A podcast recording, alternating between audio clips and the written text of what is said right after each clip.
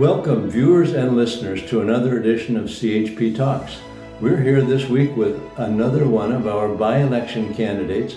This time it is John Markus, you can see his name here, running in the Oxford riding in Ontario. So, John, thanks for joining us today Thank and uh, for CHP Talks, and thanks for being the Christian Heritage Party candidate for Oxford. We're, we're here today. We happen to be together in the riding um, because we had a challenging the culture conference today right in the little town of Ingersoll, Ontario. A wonderful conference today. We heard from some great speakers and and it happened to be the same riding where Election is. yeah John John is running. So so John, um, first tell us a little bit about yourself. Uh, you you've lived in this area for some time. It, um, we've lived in this area, my wife and I have lived in this area since I came in 67 and we got married in 72 and started agricultural farming on our own in the year 1978. And um, the rest is sort of history. We do have at the present time three children locally involved in agriculture, and I have a daughter in the States who's also married to her husband and they, into property management, and she's a nurse. My other daughter, she's a teacher. And so altogether, we uh, are a close knit family with four children, 15 grandchildren, and one gone home to glory due to a mishap. Uh, we are a family that uh, has had our struggles and trials and tribulations, but that is usually the result of God's love to us to mold and to shape us where He needs us to be. Wonderful. And and so what do you what do you farm in this area? You, what do you grow? As a family, um, we farm together. All the farms are owned independently. However, we work together with custom rates. And as a family, we're involved in dairy, hogs, beef. We do custom work and um, we run cash crop. The reality is is that uh, we pay each other for services rendered, and uh, that was something my father instilled in us. There was no farm big enough for two brothers, and if it was big enough for two brothers, it was never big enough for two wives. and if it wasn't big, if it was big enough for two brothers and two wives, it would never be big enough for its offspring. And so he laid the foundation of paying for each other's services, and we work together as a family. So if there is a dispute, it will never be about money. And so, um, in reality, my mother taught us forgiveness. Um, it wasn't a good day and we didn't forgive each other from the heart, and she would remind us later if it was true or not, because otherwise God couldn't forgive us. The second principle in our farm family is independent ownership. And the third principle is you pay for each other's services. And I've been told by some people that our family arrangement of nine individuals is a very unique uh, arrangement. However, it was started by my father based on the biblical principle in the Old Testament that a farm was only designed to be owned by one woman and one man and their offspring. The Bible never talks about corporate families working together in a big corporation because you lose your independence. In God's economy, the independence belongs to the mother and the wife, which is the first form of governance in society. Yeah, oh, very good. So, John, you've taken on the role of candidate for the Christian Heritage Party in Oxford, and I know you're off to a good start. You got some signs made, you've got brochures being printed, and you've done some uh, interactions already with members in the community. I'm, I'm sure you're well known in the community. So, what, what are the kind of principles? Well, I know what your principles are, but maybe tell the folks listening what your principles are in terms of um, the major issues that a member of parliament might be addressing in, in this by election. I came to the conclusion after some sober thought that if I wanted to vote with a clear conscience before God, I'd have to vote CHP after the mess that happened in Oxford County. Uh, things were done there that were very um, unprofessional and very self-centered. Um, so the heart of my of my my my calling is, as I said earlier today, number one, um, I want to represent people in Oxford as a local, well-known in the farm community, work for many different people. but the prime motivator was so that people that are deeply troubled with the affairs that happen in Oxford County, whether it's the woke movement, transgender, or the manipulating of a major party, um, that these folks could vote with a clear conscience before God before they went to sleep and still do their civic duty. Very good. So, um, and the corruption that you're referring to, the uh, the the mess up was. Uh, I'm going to be specific. Was the Conservative Party eliminating a pro-life potential candidate from from the running? Is that is that what you're talking about? Uh, when Garrett Van Dorlen was was um, excluded from the from those who wanted to seek the nomination. I would say that maybe had a small role in it, and maybe it had a large role on it. But I think the worst thing is Oxford County GDP in agriculture is equal to the three Atlantic provinces, which is a reflection of the progressiveness of Oxford County agriculture. On top of that, agriculture is very important in Oxford County, but on top of that, we also have two large auto manufacturers that have placed a plant here. And the reason why they chose Oxford County was because of its work ethics. And the reality is, I feel, yes, there is the pro life side of it, but there's another side to this whole issue also that a party chose to bypass Oxford's leadership and parachute in another candidate, which is an insult to the integrity of the citizens of Oxford County Right. who have demonstrated responsibility and integrity. And I think many people are quite upset about that. Um, surely there must have been good leaders in Oxford because if there weren't good leaders in Oxford, Oxford wouldn't be what Oxford is. Right. So, so the uh, Conservative Party inner circle injected a candidate here. It wasn't a candidate chosen by the uh, nomination process. I would suggest to you, based on the word in the street, the major headquarters in Ottawa of the Conservative Party overruled the local Conservative Party, and the proof of the pudding of that is somewhat that two people in the executive of Oxford Conservative Party immediately resigned upon the announcement of uh, ARPAN being parachuted in. Right. Okay. Well, and of course, parachuting in itself is uh, legitimate. Uh, some of them, you know, Justin Trudeau, uh, uh, Elizabeth May, uh, Jagmeet Singh, I think all won their seats in ridings where they didn't live. But if they're being put in there by a, the party elite uh, in opposition to local leadership, it indicates a real problem between, uh, uh, you know, a problem of integrity with, with the Well. I I think, Rod, the real issue here is when you look at it very carefully and objectively, the real issue here is that when you parachute in a candidate, and I don't care which party does it and wherever it occurs, the reality is this this parachute candidate has no feeling of what the population in that particular riding feels.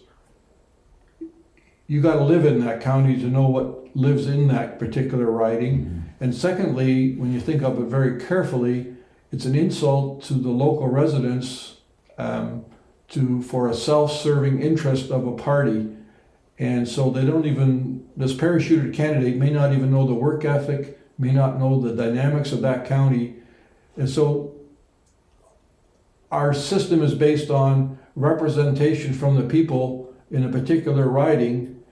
And when party leaders uh, decide to ignore that for whatever reason, that in itself is problematic. All right. So, what are the major issues that you will address uh, when you're interacting with the man on the street here or the, the farmer in the field? It's a very busy time of year. I know you yourself are very busy as a as a farmer, as well as now with the by-election being on. But what what do you think that people of this county, aside from the you know corruption or the scandal that you're referring to, uh, what are the other issues that will drive voter uh, you know decision making in this riding? The real reason I'm running is to combat the new woke generation, and I think I can do that extremely effective using Romans 1 you will know me by by by watching the creation and I intend to deal with that very effectively using agricultural examples um, which cannot be disputed On the abortion issue is probably the number one reason why I'm running there because we're the only party left that has complete pro-life. All of them have none or a resemblance of it. The power of life is more powerful than the power of death. Hmm. So, and you referred to the woke generation and uh, the woke uh, mo- movement, I guess, it crosses generations, but um, the, and having to do with the transgender issues uh, and what's going on in the schools. Can you want to comment on that at all? The woke generation of agriculture was to adopt the woke agenda. All the farms would end up for sale with no buyers because we'd all go bankrupt. It's, as, it's that simple. The transgender movement is actually, my heart goes out to them because they do not quite understand what's driving this thing. The reality of the whole transgender movement is this every time a young person touches his device, the carrier receives X number of dollars from the advertising companies, so they fill up their coffers by you pushing the button. It's Number two, what they don't realize that the whole medical community, whether it's a psychiatrist, whether it's the doctor, whether it's the the medicine man, they are all making money. As a matter of fact, last year in the U.S. it was a three billion dollar industry when you examine exactly what is going on there, these people are being manipulated and brainwashed, and the other people are filling up their coffers and becoming wealthy, while the victim and the scars that may come down the road in 20 years, they really don't care about. Mm. They filled up their money, and somehow we have to. My heart goes out to these people because they're being manipulated and everybody's making money off of them, even though they think it's cool. Yeah, yeah. And and you're talking about the, for uh, gender mutilation and that type of thing. It's all every time these people make a move of some description. As a matter of fact, there's a country right now that has determined in Europe that there's 68 gender, and you're, that's actually my home country, Holland, and you're allowed to change your gender every once a year by legislative law. Hmm. So basically, it's a money machine that is gobbling up people's integrity, and victims end up with the scars for life that cannot be fixed. But who cares? There's nothing new under the world. When the devil comes along, he has no care or want about the person. It's all about who is in control, and it's about me filling up my personal coffers. Right. And Yeah, and certainly uh, the mutilation of the bodies of young boys and girls is uh, is a tragedy, and as you say, it's, it can't be fixed. Um, they you know become sterile and uh, cannot go back. You know, and and so there's going to be a lot of tragedy. Well, the suicide rate is apparently 19 times as high for those who have done these surgical mutilations, uh, uh, so-called transgender uh, surgery. So I, I want to interject here a minute. Yeah. That's why it's so important with CHP's policy. We start building up our families again because a lot of these, if you trace them back, they come from single parents or parents that haven't raised their children properly. This did not happen in a vacuum. This happened because of parental. What you see in spades in this whole thing is the first governance of parental authority either wasn't executed in their homes or it wasn't there because of single parents, and these kids did whatever they thought was right in their own eyes when they were too young to make an affirmative decision that may have lifelong consequences. Sure, absolutely. So for farmers in the in the area, what kind of uh, things are you you know will you be talking about farmers? Farmers have their own set of, and it depends what kind of farm you're in. Uh, the challenges of producing crops and making a living. Uh, what kind of things will you be talking about to farmers in terms of federal policies? Well, I had the unique experience of 30 years ago being president of Christian Farmers of Ontario. Well, I interwove with uh, finance ministers and uh, agriculture ministers and senior bureaucrats, both federally and uh, provincially. I've been out of that circle for quite some time, but I did learn how the world sort of worked. And um, CHP is going to uh, has an agricultural policy, but where I see promotion, if I was to go to Ottawa, is two things. I would keep promoting crop insurance. I would keep promoting the agri invest because that's almost a biblical concept. I would also support supply management wholeheartedly, even though we are in five or six different other forms of agriculture, because it's been proven that those three three programs are the backbone of prosperous rural economies. And when you take them away, the rural economy tends to become ghost towns. So we have to look at the bigger picture here. We have one provincial party, uh, federal party, I mean, that says we have to do a supply management. I don't think he's done all the number crunching of the benefits. And I think I was in Florida a little while ago and it was $11 our money for a little sundae that I could buy for $6 at our local Dairy Queen. So Yeah. supply management is not gouging the customer. Yeah. Supply management is a huge tool for rural economic prosperity, along with the other two pro- programs that do not have supply Yeah. management. So we're in all those all those groups, and when you manage them equally, we have noticed in our farm there isn't that much difference in unit per uh, income because one has the offset of the crop insurance and agri-invest, and the other one has the offset of the constant supply of, of, of a known commodity reward. Well, I have been told by good friends in the dairy industry, and not they're not all uh, you know super rich as some people like to imply. I have been told by friends in the dairy industry that uh, if the supply management was taken away, a lot of Canada's dairy farms would uh, would go broke, and they would just would not be able to survive. And uh, may have some things that need to be fixed, but but it I, I support the supply management. Uh, uh, as it exists, and hopefully, if there's improvements to be made, we should make those improvements. But we need Canada's farmers to survive and to continue to produce food. If we lose our own food production in this country, we're going to be in trouble. That's also true, but we also have another side to Canada because 50% of our products get exported, which means we have to have a high quality product, and that's where supply management is a little bit weak, but we have enough on the other side to make that work. And so we have to have a balanced approach. And uh, if I was to end up in Ottawa, my primary focus would be because our present ideology in our governments, whether all three parties are, I'm not sure exactly the same on this thing, but the overall ideology is that we have to cut our carbon footprint. Well, I'm going to suggest to you, you don't have to tell farmers how to cut carbon footprint because it's the mode of our survival. As a matter of fact, if you look at it very carefully and objectively, in the last, in my lifetime, which is from 1950, I was born, my lifetime, agriculture production has gone from 40 bushel to 200 bushel, from one kilogram to five acres to one kilogram per acre. As a matter of fact, we have fivefold our production, which allows the consumer to have 31 days to pay his bill. Well, it seems to be the federal government says we have to work till the end of June to get our money. So if agriculture was as ineffective as the government,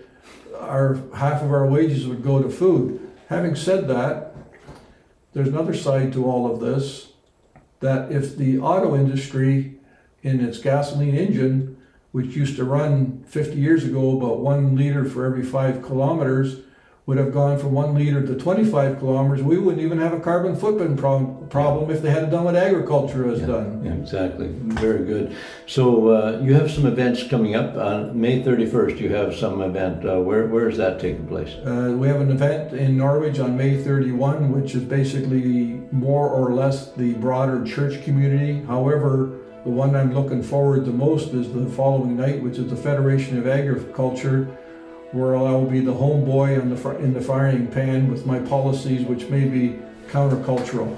Well, very good. So, John, I want to thank you for running for the Christian Heritage Party. Uh, I was able to spend a day in uh, Montreal in Notre Dame de Grace with our other by-election candidate, Yves Gilbert, and that was a, a treat. And just so happened that my tri- my tour this time brought us to your your uh, riding as well. Right in the middle of the by-election, we had this meeting today, this conference. It was an excellent conference.